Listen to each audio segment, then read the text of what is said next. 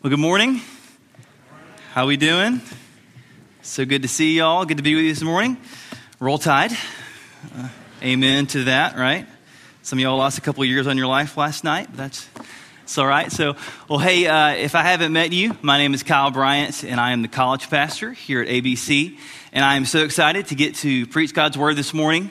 Uh, so thankful to Pastors Colby and Keith for the opportunity and I'm excited to help us start off our, our Advent series, like we talked about. So if you have a Bible, you can go ahead and turn to the book of Matthew. We're going to be in Matthew 1 and 2 today, looking at uh, the birth of the King. And we've already had a great kind of introduction to our Advent series, but just to kind of remind you why we do this is at ABC, we love to follow the church tradition of the first four Sundays before Christmas, where we reflect on the Advent of Christ, which is a word that means arrival, means coming. And we celebrate and we reflect on the first coming of Christ, looking forward to the second coming of Christ. And it's a really powerful thing, I think, that's very beneficial for us uh, every year as we look at this. And so we're going to look at really in the, the month of December, we're going to look at the birth, the life, death, resurrection, and then the second coming of Jesus. And I'm really excited about doing this. And uh, we've been walking through a series the past few months on 1st and 2nd Samuel, looking at the story of, of a king, right? Looking at King David and the connections that he has to Christ. And now we're going to look at for the, sto- for the month of December, the story of the king, the story of King Jesus. And so we'll be in Matthew 1 and Matthew 2 today looking at the birth of that king. Uh, but Advent is connected to Christmas, and man, we've got this place decked out for Christmas, and I love it. The poinsettias, the, the classic Christmas plant of the Baptist Church, so um, and Christmas in general. But um, but I know that Christmas comes a lot of different opinions when it comes to the cultural ways that we celebrate Christmas. Uh, me and my wife got married in the summertime, and it's going to be our first Christmas together, so we're, we're really excited about that. Yeah, I heard all the awes; it's very sweet. We're excited about it. We have the little ornament that says, you know, our first Christmas. My mom gave it to us, so it's great. Um, but uh, we went all out. We got a, a, Christmas tree, a real Christmas tree this year. Like we put it on top of the car and drove it home. It was a big deal.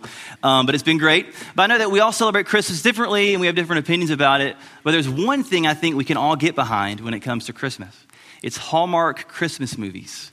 That's the real thing that unites us because I don't know if you see many of these things, but they're all literally the same movie, just made differently.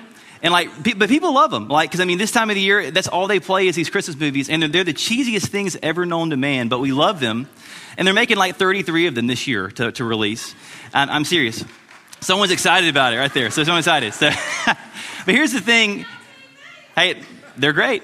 I, I, may have watched a couple the past few weeks, and so um, I'm, I'm, not going to lie. All right, so but I think there's a reason that we love these things so much. We know what's going to happen, right? From the minute the thing starts, you know who's going to fall in love with who. We know the big city girl is going to get broken up with by somebody. She's going to move to the small town for Christmas stuff. She's going to meet the guy who only wears sweaters ever, right? They're going to fall in love. They're going to kiss, and it's going to snow inside or outside. It's going to snow somehow. It's going to snow inside or outside. But we love the stories, even though we know it's going to happen. And the reason is this we, we love entering into that story, even though we know where it's going. So we love the experience of entering into it. We love the safety and the comfort of, of watching a classic love story unfold, even though we know where it's going. I think that's the beauty of Advent as well, is that we, we know these stories, right? We know the story of Jesus. Even culturally, as, as a country, we know the story of Christmas, right? But every year we need to enter in anew into the story of Christ, to experience it, to see its love, to see the beauty, to see the power and the transforming potential that it has in our lives as we reflect on the second coming of Jesus as well. And we want to come in and, like we sang, behold the wondrous mystery of Christ being born. So that's why we celebrate Advent here in 2018 and here every year. So, with that said, let's look at Matthew 1 today. Let's look at Matthew 1 1. And before we do that, I want to pray for us, and then we'll kind of launch into this message today. All right, so let's pray. Father, we thank you so much for your word. We thank you that you are a God who's come to us to save us, that you sent your son Jesus to, to accomplish things that we could never do, to live the life that we uh, were supposed to live but could never live, to die in our place, uh, Lord, to be the gift on our behalf, a gift of grace to bring us back to yourself. And so today, as we celebrate the birth of the King, as we look at you coming into this world, may it, uh, even though it's a familiar story, may it be a story that uh, brings freshness uh, brings uh, affection in our hearts for Christ and that transforms the way that we view not just this season, but even uh, our whole lives today. I pray that you would speak through me and use me to proclaim your glory and your gospel. I pray in Christ's name. Amen. So let's look at Matthew 1 1 here and get this thing started. So, Matthew 1 1, like I said, we're going to be in the book of Matthew during this month. Because his focus mainly is on the messiahship, the kingship of Jesus. Matthew 1 1 says this He says, The book of the genealogy of Jesus Christ, the son of David, the son of Abraham. And then you're going to expect me to read all those names on that page. I'm not going to do it, all right? Because number one, it's long. It, for sake of time, we'll skip it, but also for sake of the fact that I don't want to pronounce them all in front of you. I'm like Colby. I get nervous and I say them wrong, all right? So, but here's the thing so what we see here is this we see a family tree that Matthew gives us at the beginning of his gospel, talking about King Jesus coming. And the reason he does that is really a few specific reasons. The first is that uh, family trees and genealogies were very important at that time in Jewish culture. They told a lot about who a person was and what we should expect from them.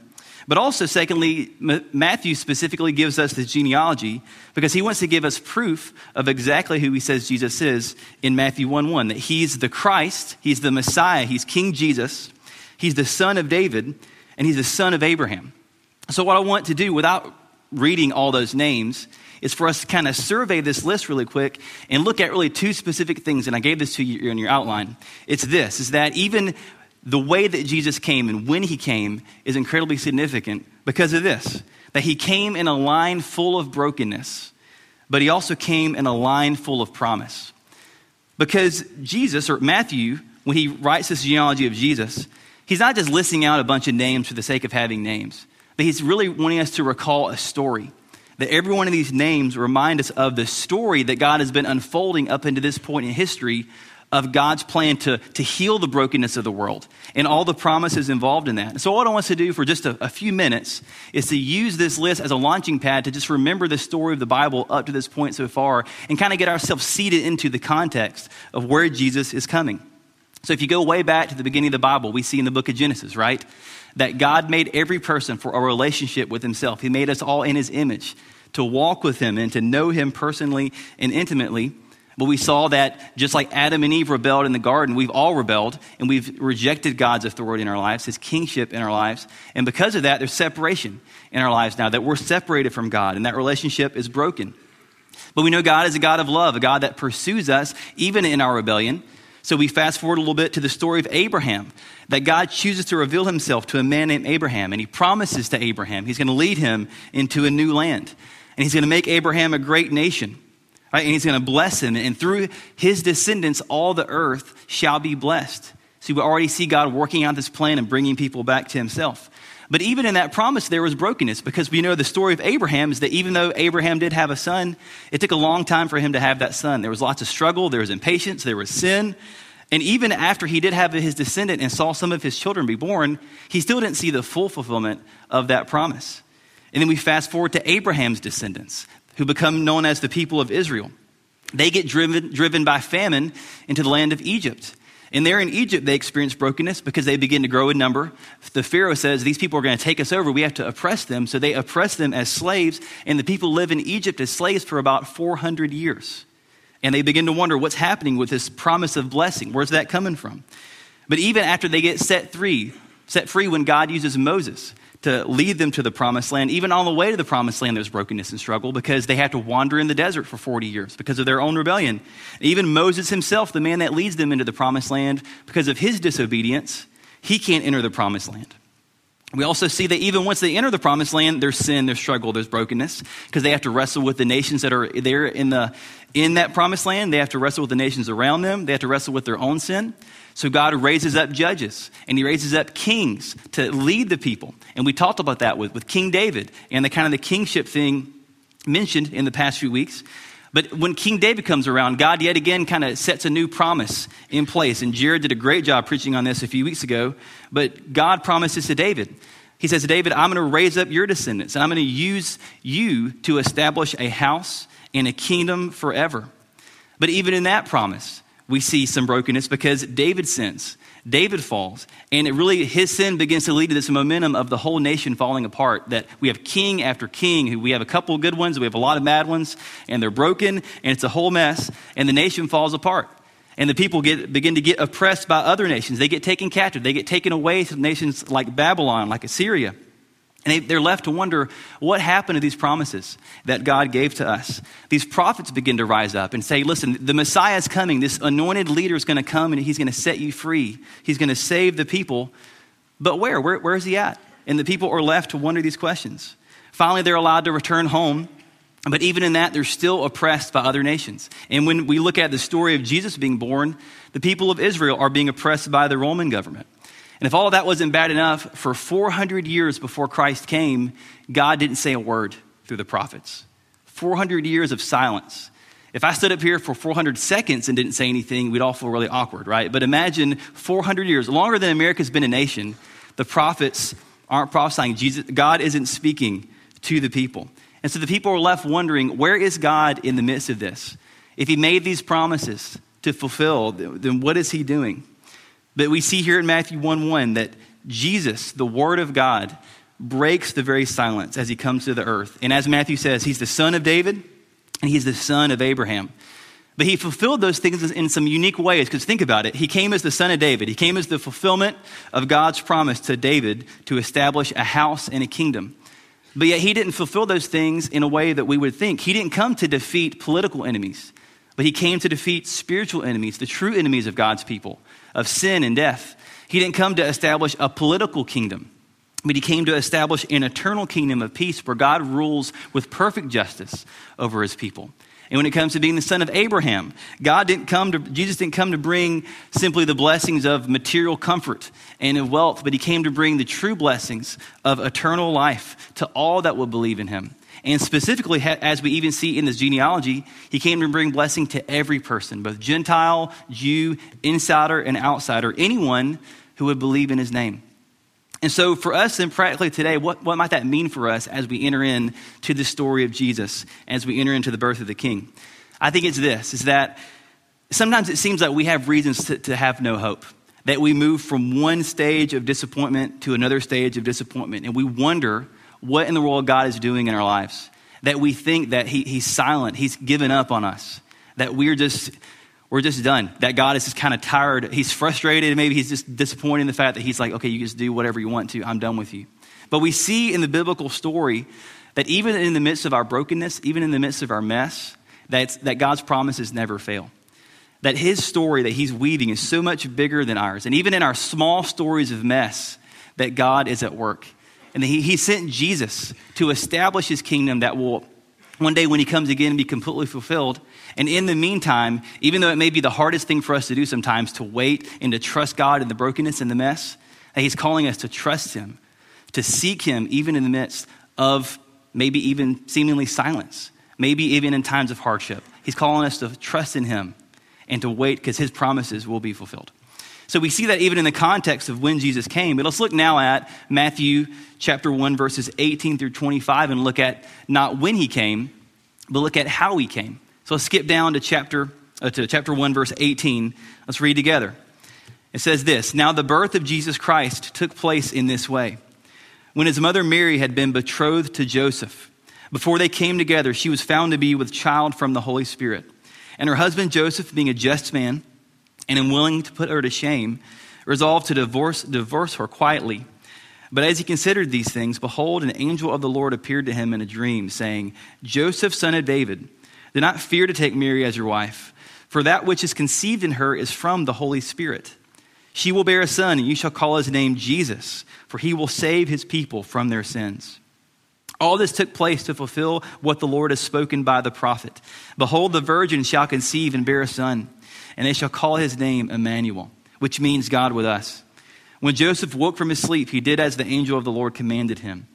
He took his wife, but knew her not until she had given birth to a son, and he called his name Jesus.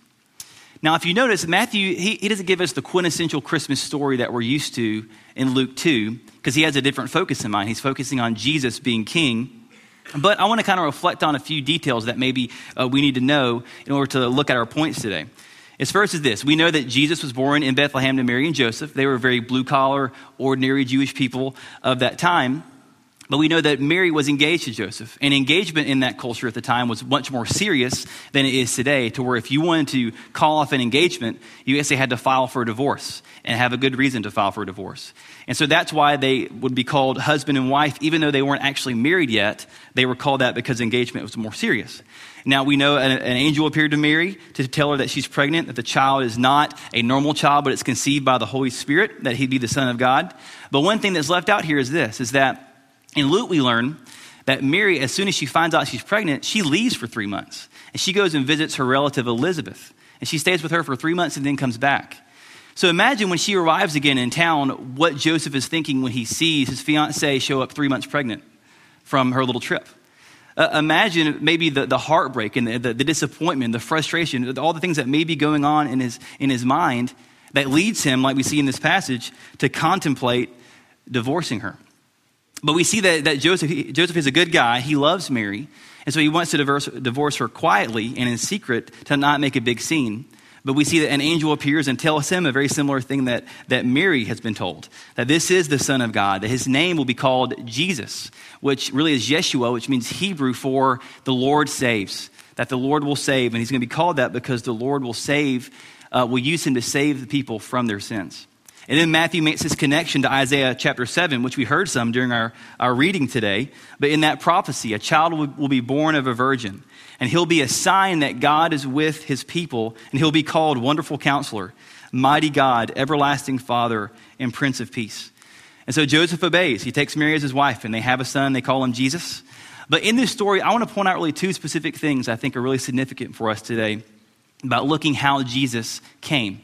And the two things are this number one is he came as a man, but also he came as God with us. He came as a man, but he came as God with us. So, him coming as a man, why does that matter?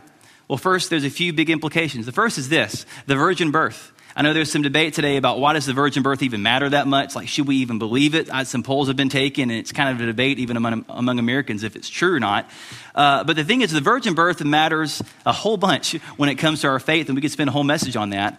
But the big idea is this the reason the virgin birth matters is this is God coming to do something that mankind could never do on their own. Right? No one can be born without a, a man and a wife involved, right? But yet Jesus comes in a way that shows that this is God intervening in a way that only He can do to save us from our sins. And just like spiritually, we're completely unable on our own to save ourselves and to, to bring ourselves from spiritual death to life. In this way, this is God showing that I'm stepping in to do something that you can't do.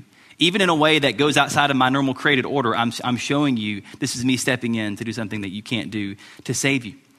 But also, we see that if Jesus was a man, also means he was completely human that he experienced life the way that we do, that he got thirsty, right? He had to grow up. You know, he had to learn things. He got uh, hungry. He got tired, sleepy, happy, sad, angry. He may even got hangry sometimes, a combination of hungry and angry. He, he experienced the full range of emotions that we do. But also in this story specifically, he was born as a baby. That Mary and Joseph had to change the diaper of the Son of God. That God allowed himself to be come in and be born vulnerable and to be born needy. And that who would think that God would be, would be born in a way that we could hold him in our hands, but yet know the same baby we're holding is the one who created the entire universe? That's a wonderful mystery. That's a wondrous mystery, like we sing about. But thirdly, we see with this is that if Jesus was a man, then also, yes, he was completely human, but he was the perfect human as well. That he came, and after he, as he began to grow up, he lived the perfect life. He lived that life that we should have lived to be accepted by God. He was tempted in every way, but yet he never broke.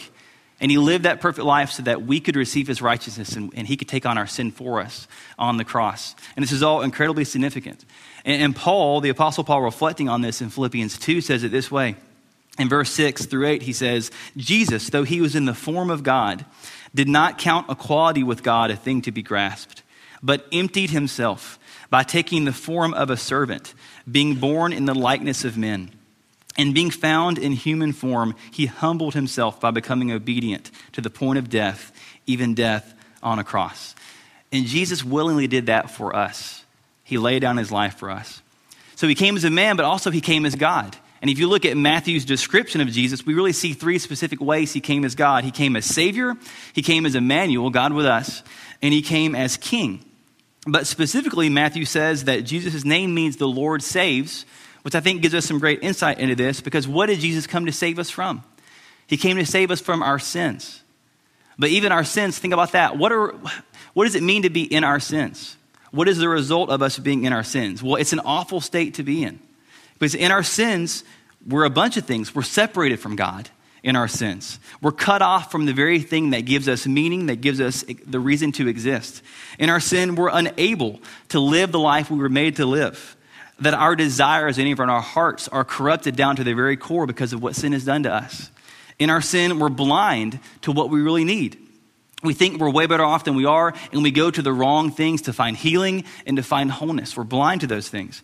In our sin, we're under God's judgment that we are guilty before God and we rightly deserve his punishment in our sins. In our sins, we're absolutely hopeless for any of this to change on our own.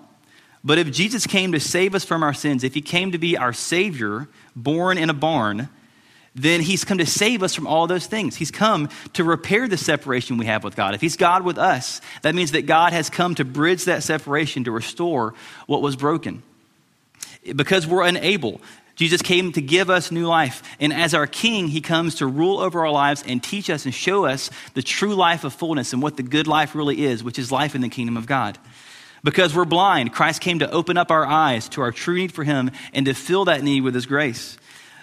Christ took on God's judgment for us so that we don't have to take on his judgment, but instead we can experience his mercy and grace because he took the punishment in our place. And lastly, Christ came to give us hope, which is kind of the first candle of Advent. He came to give us hope because he came to do what we could never do. He came to bridge the impossible because what's impossible with man is possible with God. And he came to bridge that gap for us. But practically, then, I think really what we can see in this story, even specifically in uh, Matthew 1 18 to 25, is this is that Jesus' birth, the birth of Christ, is really the story of God Himself entering into our story. It's God entering into our story, especially with its messiness and especially with its brokenness. Because if you think about it, the Christmas story, it's really full of a lot of scandal. Like we have a, uh, a woman who becomes pregnant out of wedlock. We have a fiance debating to leave her. We have the Son of God, the King of the Jews, born in a barn. There's a lot of things here that are very scandalous. But that's exactly how God chose to enter the world because he wants us to see in this story that he's not afraid to enter into our mess. He's not afraid to enter into the brokenness of this world. That's the way he's always worked. And one thing we didn't mention in Matthew's genealogy, if you go back and look at the beginning of Matthew 1, you notice that Matthew names some people that are kind of, you know, rare to be seen in a genealogy. It's women. In that time, they didn't mention women in genealogies.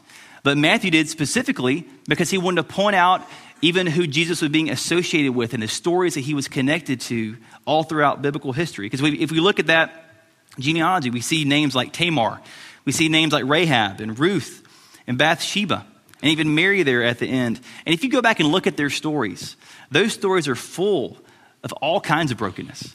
They're full of uh, uh, abuse, manipulation, prostitution, redemption, uh, murder, uh, a woman losing her husband, having to travel to a new land where she was an outsider, manipulation, all kinds of things like that. We see tons of brokenness and tons of mess in the midst of those stories, but we also see grace and we see redemption and we see the Lord pursuing his people in the midst of a whole bunch of mess. And I think the reason that we see this and the reason that Matthew highlights this is because in the story of Christ coming to be born, we see that God isn't afraid to be associated with our mess. That God's not afraid of our sin. He's not afraid of our brokenness. But He wants to enter into that, right? He wants to take the parts of our stories in our lives that we would maybe say are stories of shame and stories of hurt and pain. And He wants to transform our stories into a story of grace, into a story of redemption, into a story of beauty. Because Christ isn't afraid to enter into our stories, whether we think our stories are boring or they're broken but he wants to come in. But the key in that is that we have to receive him as king. We have to allow him to enter into our story. And so that takes us to our last point today. Point three is that how he was received. So let's pick up in chapter 2 of Matthew. We're going to read verses uh, 2, 1 through 12, and I'll kind of summarize the rest of it for us today. Starting in verse 1 of chapter 2 says this Now, after Jesus was born in Bethlehem of Judea, in the days of Herod the king, Behold, wise men from the east came to Jerusalem, saying, Where is he who's been born king of the Jews? For we saw his star when it rose and have come to worship him. When Herod the king heard this, he was troubled, and all Jerusalem with him. And assembling all the chief priests and scribes of the people, he inquired of them where the Christ was to be born. And they told him, In Bethlehem of Judea, for so it is written by the prophet, And you, O Bethlehem, in the land of Judah, are by no means least among the rulers of Judah. For from you shall come a ruler who will shepherd my people Israel. Then Herod summoned the wise men secretly and ascertained from them what time the star had appeared. And he sent them to Bethlehem, saying, Go and search diligently for the child. And when you have found him, bring me word that I too may come and worship him. After listening to the king, they went on their way. And behold, the star that they had seen when it rose went before them until it came to rest over the place where the child was. When they saw the star, they rejoiced exceedingly with great joy.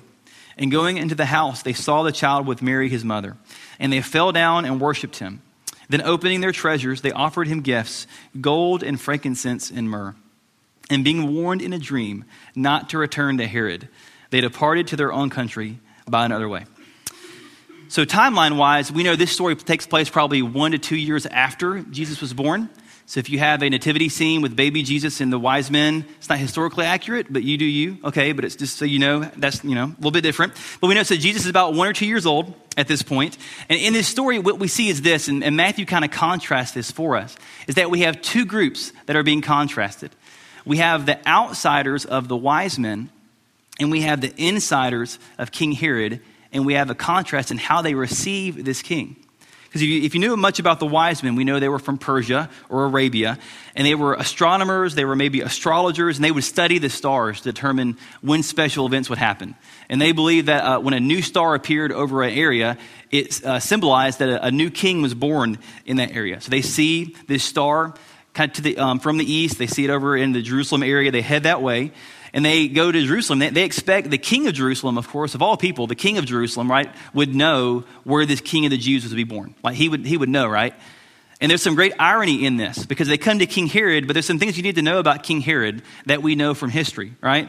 Because King Herod was actually more of a puppet king than he really was a king in that land. Uh, the Roman government was in charge, so he was more of a puppet king. But Herod actually wasn't even Jewish. He was Idumean, which means he was a descendant of Esau. So he wasn't Jewish, but he supposedly converted to Judaism. But we see uh, he converted Judaism when he became king, but we see that that kind of is a sham from the way he behaves in this story. But here's the thing you need to know is that he was a slick politician. And he would fund building campaigns in the area to kind of win people over uh, in the land. And one thing he funded was called the Herodium, which he named after himself, basically as a testament to how awesome he thought he was. And so, but the thing we know from history is this that even though in all that building campaign stuff, Herod was a paranoid tyrant. He was an absolute paranoid tyrant. He was married 10 times you know, and uh, which is never good, right? He's married 10 times and he killed his favorite wife, which there's a, if you ha- say you have a favorite wife, you're already in trouble, right? So, but he killed his favorite wife and he killed two of his sons because he was suspicious of them saying they were going to rebel against him. He heard rumors they, they were going to betray him, so he had both of them killed out of his own paranoia and being an absolute tyrant, all right? And so he is kind of the anti example here in this story. And we see in this story exactly how fake Herod is, even in the way he responds to the wise men. Because notice, like, when the wise men come to him asking where this king of the Jews is to be born, he has no idea. He has to ask his assistants, hey, what does that prophecy say about where the king of the Jews is supposed to be born? And they have to tell him, but it was very widely known at that time by the Jewish people that Micah 5 prophesied the Messiah would be born in Bethlehem. But King Herod doesn't even know that basic prophecy. He has to get his assistants to tell him. So then he comes up with this scheme to send the wise men to go find out where Jesus is. They'll come back and then he'll go and he'll worship the king, which we see really means he wants to kill the king of the Jews. And so what happens? The wise men, they go find Jesus and they offer him gifts. And we don't know if there were three wise men, if there were a whole bunch of them, but they offered three gifts and they were gold and frankincense and myrrh. And those are, there's a lot of symbolism we could talk about there, but really the point is that they're royal gifts. They're gifts that people would give to a newborn king. They, they symbolize Christ's royalty. But then the wise men get, a, get notified by dream they should not go back to Herod, so they head back home another way. Herod eventually learns they didn't come back. He freaks out, and we see in the rest of chapter 2 that he lashes out by having every boy two years old or younger in Bethlehem killed, which probably would have been only about 20 children, but still way more than it should be, right? But he lashes out, has these children killed. But jo- Mary and Joseph escape this and have Jesus escape this. Through a dream, they hear this is going to happen, and they leave. They go to Egypt. They eventually come back after Herod has died. They eventually resettle in Nazareth, where Jesus grows up. So that's the story. But in this, we see two contrasts that happen. We see the outsiders who, um, excuse me, the outsiders who honor him as king, and we see the insiders who reject him as king. So let's think about that for a second, because the, the wise men, they were like the last people that the Jews would expect to be the symbol of how to honor Jesus as king. They were, they were Gentiles, they, they were pagans, they, they weren't Jews, they weren't the people that we should emulate in that kind of way. And we have no idea if the wise men actually converted to be Christians or not. They obviously are very happy to find Jesus, they worship him. But what we do see in this is really even a fulfillment of what exactly Christ came to do, and it's to bring in the outsiders. If you look at the Gospel of John, John chapter 1, 11 through 13 says this it says that Jesus came to his own, and his own people did not receive him.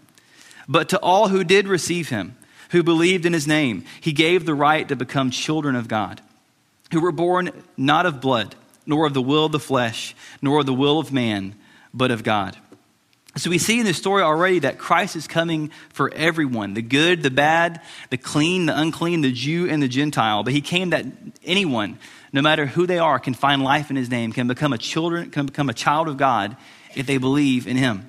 But then we compare that with the insiders of Herod and how they reject him. Because the, the very people who should have been expecting and waiting for this king, this Messiah, are the very people who completely miss it when he comes. Bethlehem and Jerusalem are only about five miles apart, but yet Herod and his assistants completely miss Jesus coming. And when they find out where he, where he is, they try to kill him. They try to kill him. And so, why do they reject him? Like, why would Herod be motivated to reject Jesus? And why would his assistants be motivated to reject him? And why were so many people motivated to reject this true king of the Jews? Well, that's kind of where we're going to land today is with this is that Herod and the others rejected Jesus as king because they knew in they knew that in Jesus coming as king, they were going to have to lay down their own little kingdoms. That Jesus coming as king means they would have to step off not just a physical throne, but even the throne of their own lives and allow this true king of kings to come in and to rule. And we many of us find ourselves in that same situation today because Jesus has come as king. He's come as Messiah. He's come as King in the middle of our brokenness. He's come as King to save us from our sins and to show us a better way of life. But to receive Him as King and to enter into this kingdom and to enter into this new life, we have to lay down our own little kingdoms. We have to lay down our lives because our natural tendency on our own is to live for our own kingdoms, right? To live for ourselves, for our own concerns, uh, to live for our own control in our lives. You know, and we, we push back against any authority that would tell us that, you know, we're not in control of our lives. We, we push back against any authority that would tell us that we're, we're not enough. We get mad in traffic because it's impeding the great schedule that we want to have. We get frustrated at people when they kind of get in the way of the plans that we have for our lives, that we really, on our own, naturally live for our own kingdom. But we see, even like with Herod, that when we, live, live, when we live for our own kingdom, really what happens is we begin to destroy the very things that are good for us. We begin to destroy the good things in our lives. And that path of living for our own kingdom only leads to destruction. It leads to absolute destruction. But yet, Jesus arrives as the King of Kings, declaring a much greater kingdom. He comes in declaring the kingdom of God. And it's in that kingdom that we truly find life and peace and joy. And we only find that as we release control of our lives as we step away from the throne of our lives, as we allow Christ to come and sit on the throne of our lives, because He's the only one who really can rule well in our lives. He's the only one who has the authority and the ability to show us the true path to life and to show us how to live well and live a life of, of fullness, a life of flourishing in the kingdom of God. So much of our lives is a battle. It's a battle for two different kingdoms the kingdom of God versus the kingdom of ourselves. But the beautiful thing is this is that in that battle, the king himself came and laid down his life for us. He did the unthinkable, that King Jesus came and died like a criminal on a Roman cross in order to open the path for us to even enter into this kingdom, to even give us the ability to lay down our own thrones and allow Him to step up on it instead. And He willingly did that for us so we can receive Him as King. And so, as we begin to close today, maybe for many of us, this Christmas time, this season of Advent, can be a time for us to kind of reflect on which kingdom we're living for. Are we living for the kingdom of ourselves, or are we living for the kingdom of God? And how do our actions reflect that? So maybe as we reflect on this King Jesus bringing in this beautiful kingdom of life and peace, and as that means we have to step off the throne of our own lives, maybe this year This can be a time for us to reflect and see the ways that we maybe need to step off the throne and allow King Jesus to come in and, reorient some things and to transform our lives in some ways. But maybe for some people today here, you haven't even entered into the kingdom at all, that you haven't put your faith in Jesus, you haven't believed in Christ. I want to invite you today to put your faith in Jesus. That he, like we said, he's the king who came and died as a criminal for you. He lived the perfect life we could never live. He died in our place. He was raised in the third day to show his power over sin and death and to invite you into this life, this life of forgiveness, this life of peace, this life of being made right with God. So maybe today you want to talk more about that. I'd love to talk to you more. I'll be down here on the front row singing along with everybody else. But if you need prayer, whatever it is that you need today, I would love to talk to you more uh, about this kingdom and about this King Jesus. But let's let this time, let's let this season of the year be a time where we reflect on the true King who has come to bring something we could never do on our own, but he's come to do it in beauty and power to show us his love for us. So let's pray together. Father, we thank you so much for today. We thank you for your love. We thank you so much for uh, the beautiful picture, the beautiful, wonderful mystery that we see and how you came for us. That the God of the universe would allow himself to come as a human, to be born in a barn, to be held even in the, in the hands of the very people he created, Father, all the while still being the God of the universe, the God of all creation. So I pray that we would be captured by that beauty, that we would contemplate uh, the love that you have for us, and that uh, for those of us in this room that are believers, that it would would just kind of captivate our hearts and stir up our affections for you this time of the year, that we would seek to really prepare our hearts for this time of the year, this celebration. But for those in this room that don't know Jesus, I pray that uh, th- this story, this beautiful story of you coming to us, would, uh, would compel them or would break their hearts and open them to receive this king and to receive this kingdom and to put their faith and their life in him. We thank you for this time. I pray in Christ's name. Amen.